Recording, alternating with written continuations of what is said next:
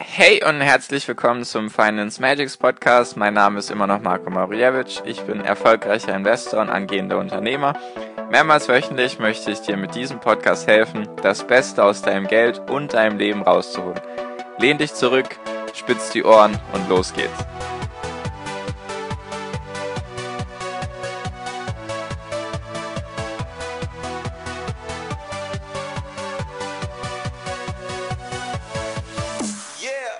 Hi und herzlich willkommen zum Finance Magics Podcast. Wir sind heute bei Folge 124 und ich melde mich zurück vom Urlaub. Ich bin wieder da, war zwei Wochen in Kroatien und Bosnien ein bisschen unterwegs und jetzt bin ich eben wieder da und habe eben neue Podcast-Folgen für dich, beziehungsweise die ich jetzt mit dir besprechen mag, neue Podcast-Ideen und neue Podcast-Themen, die ich mit dir besprechen möchte. Genau, ich hoffe, dir geht's gut. Ich hoffe, du hattest auch vielleicht schon Urlaub oder gehst vielleicht noch in den Urlaub oder genießt auch sonst das leider nicht ganz so gute Wetter in Deutschland. Nur, ich hoffe, du machst das Beste draus. Auf jeden Fall heute mit einem neuen Format, würde ich es einfach mal wieder nennen. Und zwar möchte ich Unternehmen gegenüberstellen. Nur bevor ich das jetzt mache, möchte ich mich ganz kurz bei dir entschuldigen. Es war jetzt die letzten paar Folgen, also in den letzten sechs, sieben Folgen, beziehungsweise in den, in den letzten sechs, sieben Folgen, die ich veröffentlicht habe, waren ein, zwei Folgen dabei, da war ein Rauschen zu hören in der Audio. Also in dem Podcast, in der Podcast-Folge war Rauschen zu hören. Und das tut mir auf jeden Fall leid, falls sich das irgendwie gestört hat. Vielleicht hast du es auch gar nicht mitbekommen. Ich möchte mich auf jeden Fall dafür bei dir entschuldigen, weil ich glaube, ich hatte bei ein paar Folgen einfach das Mikro zu nah an meinem Mund und deswegen ist dieses Rauschen entstanden. Ich habe es jetzt gerade getestet, also beziehungsweise ein paar Tests gemacht. Jetzt sollte wieder alles gut sein, so wie du es gewohnt warst von mir. Auf jeden Fall nochmal Entschuldigung dafür. Ich hoffe, es ist jetzt alles wieder gut. Genau. Also, mit dem neuen Format möchte ich zwei Unternehmen gegenüberstellen und sie eigentlich, ja, eher so ein A gegen B Unternehmen wollte ich machen. Nur wollte ich jetzt mit der ersten Folge erstmal zwei Unternehmen vergleichen, die in unterschiedlichen Branchen aktiv sind, nur eigentlich ein sehr ähnliches Geschäftsmodell haben, beziehungsweise sehr ähnlich aufgebaut sind. Und zwar Spotify und Netflix. Du kennst hoffentlich beide. Spotify, hörst du sogar den Podcast aus Spotify. Also Spotify ist in der Musikbranche aktiv, hat er eben ein Abonnentenmodell, dass du da eben Spotify Premium hast, dann kannst du eben, weiß nicht wie viel, 20, 30 Millionen Songs oder Podcasts eben anhören ohne Werbung. Das ist so das Geschäftsmodell von Spotify und Netflix hat eben eigentlich genau dasselbe. Du zahlst wieder einen Abonnentenpreis pro Monat und hast dann eben Zugriff auf exklusive Inhalte, also Serien hauptsächlich, Filme, Dokumentation und so weiter und so fort. Ich denke, beide Unternehmen werden ein Begriff sein. Auf jeden Fall, wie komme ich darauf, dass die beiden eigentlich genau dasselbe sind? Wie komme ich darauf? Vielleicht fragst du dich gerade, wie ich eben dazu komme, zu der Aussage, dass die beiden eigentlich komplett ähnlich sind. Und zwar, wenn man sich die Geschichte anschaut, Netflix hat meiner Meinung nach das Fernsehen verändert bzw. jetzt revolutioniert. Sie haben das Streaming eingeführt. Es gab davor kein Streaming. Netflix ist der Pionier in dem Bereich. Es gab eben davor kein, kein Streaming in die Richtung. Und es hat eben dazu geführt, dass das Fernsehen sich verändern muss, weil das Fernsehen, so wie es ist, mit den starren Sendezeiten, die es gibt, wird sich bis, sage ich mal, auf Sportevents und so weiter, wird sich verabschieden von der Bildfläche, weil die Leute eben den Luxus bezahlen, was man ja Netflix sieht, was man am Erfolg von Netflix sieht. Sie bezahlen für den Luxus, dass sie eben dann die Serie schauen können oder dann den Film schauen können oder wollen. Also, dass sie den Film schauen können, wann sie wollen, wo sie wollen, wie viel sie wollen. Also jetzt bei einer Serie, wie viele Folgen, wie viele Staffeln und auf welchem Gerät. Handy, Laptop, PC, überall funktioniert das.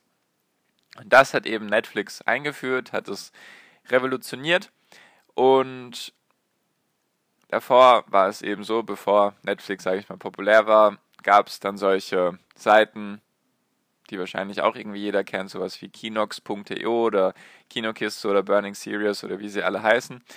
Die waren da relativ im Trend zu der Zeit, bevor Netflix groß geworden ist, weil die Leute es eben nicht eingesehen haben, ins Kino zu gehen und dafür 15 Euro zu bezahlen für einen Film. Deswegen haben sie sich dann illegal die Filme entweder runtergeladen oder angeschaut. Und das hat sich zumindest, soweit ich das mitbekommen habe, eher verändert jetzt zu dem Trend, dass die Menschen halt dann die, weiß nicht, 8, 9, 10, 12, 15 Euro für ihr Netflix-Abonnement bezahlen und eben dann dort eigentlich mehr Filme und Serien anschauen können, als sie Zeit haben am Tag. Genau. Und Spotify ist eigentlich genau dasselbe, weil Spotify hat die Musikbranche wieder zum Leben erweckt.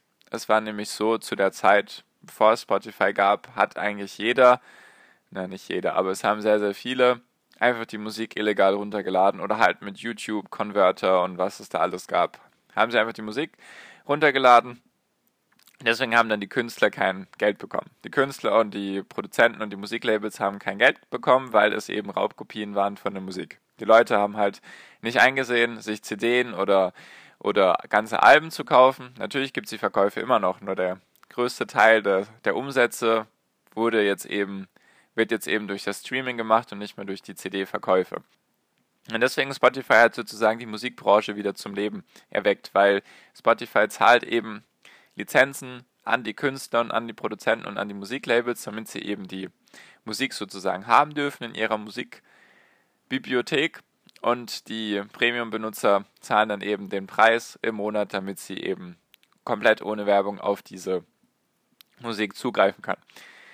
Also wie du siehst, ich werde hier keine, keine Zahlen oder so jetzt dir in den Raum werfen. Ich werde jetzt nicht Bilanzen miteinander vergleichen oder Umsätze oder sonst irgendetwas, sondern einfach nur Grundprinzipien, warum beide in meinen Augen sehr ähnlich sind. Genau.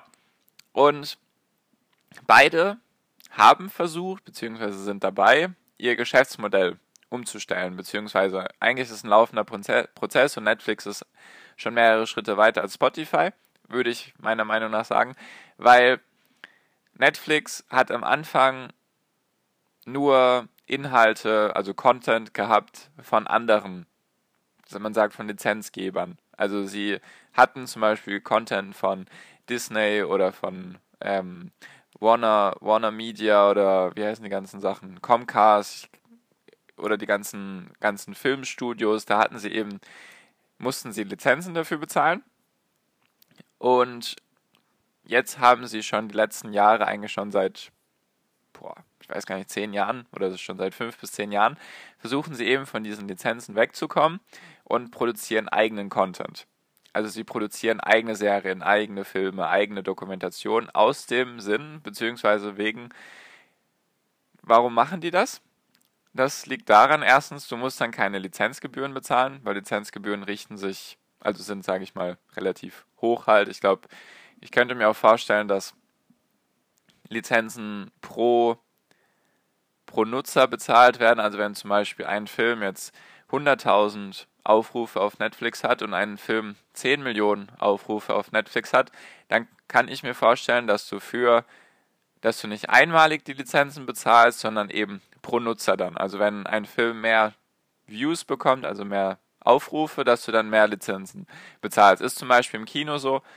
Deswegen kann ich mir vorstellen, dass das auch so ist bei den Lizenzen. Ich weiß es nicht ganz genau.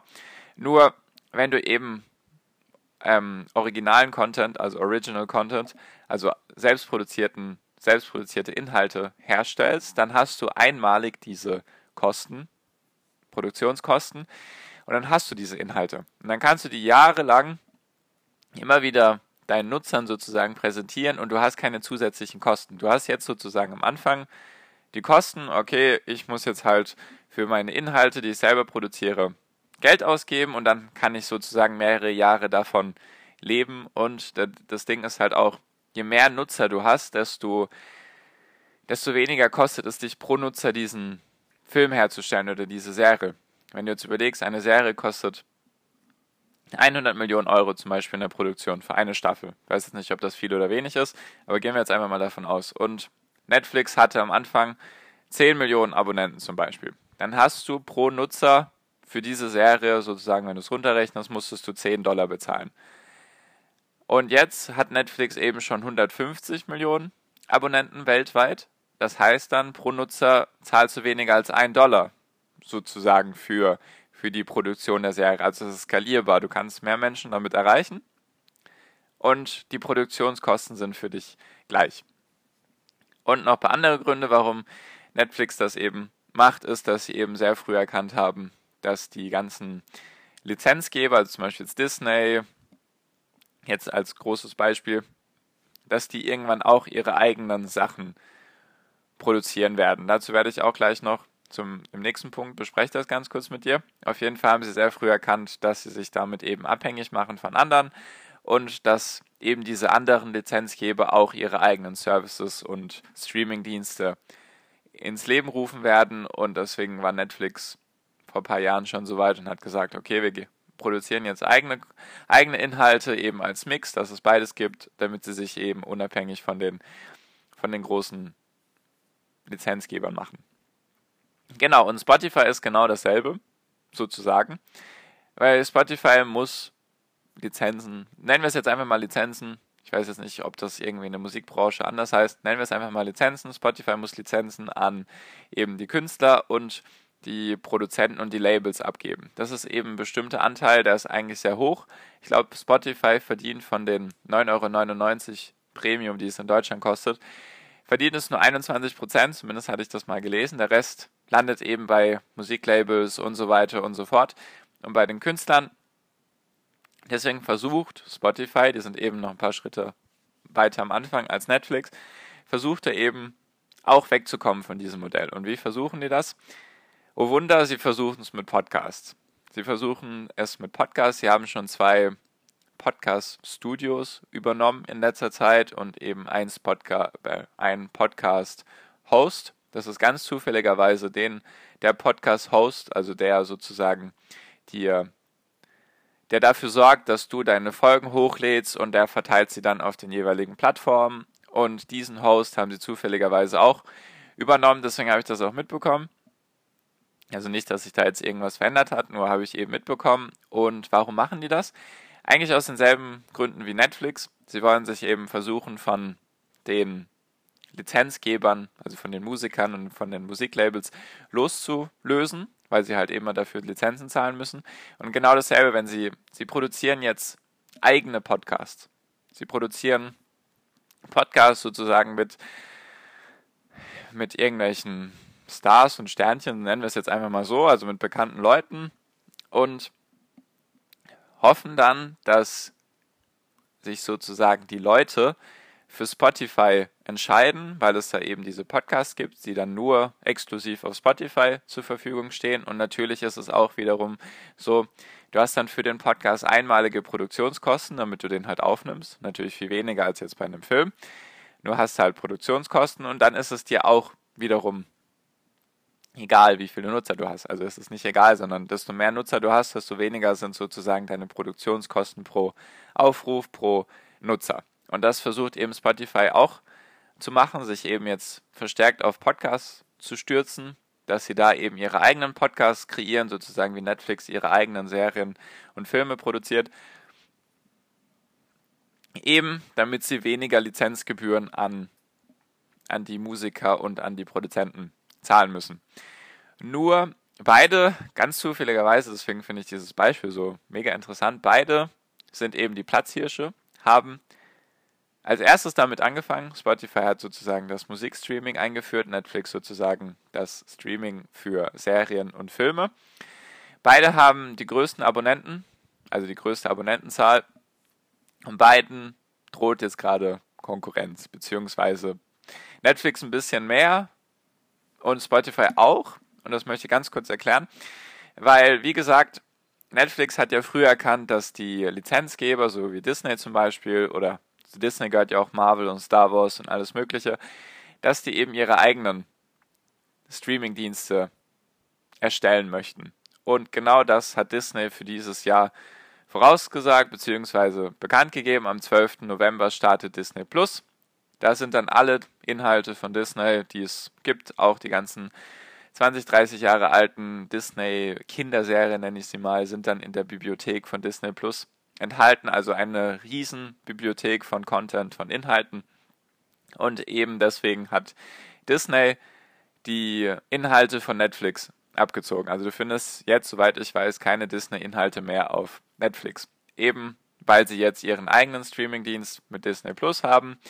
Und es gibt auch noch andere Konkurrenten für Netflix. Apple zum Beispiel hat angefangen, beziehungsweise möchte auch diesen November 2019 seinen Streamingdienst, ich glaube, da ist Apple TV Plus, veröffentlichen. Und dann gibt es noch Comcast und Warner Media oder ja, ich kenne diese ganzen amerikanischen Sachen gar nicht, aber Comcast und Warner Media sind, glaube ich, noch zwei andere große Konkurrenten, die halt auch viele Inhalte haben, die jetzt zum Beispiel in den USA sehr gefragt sind.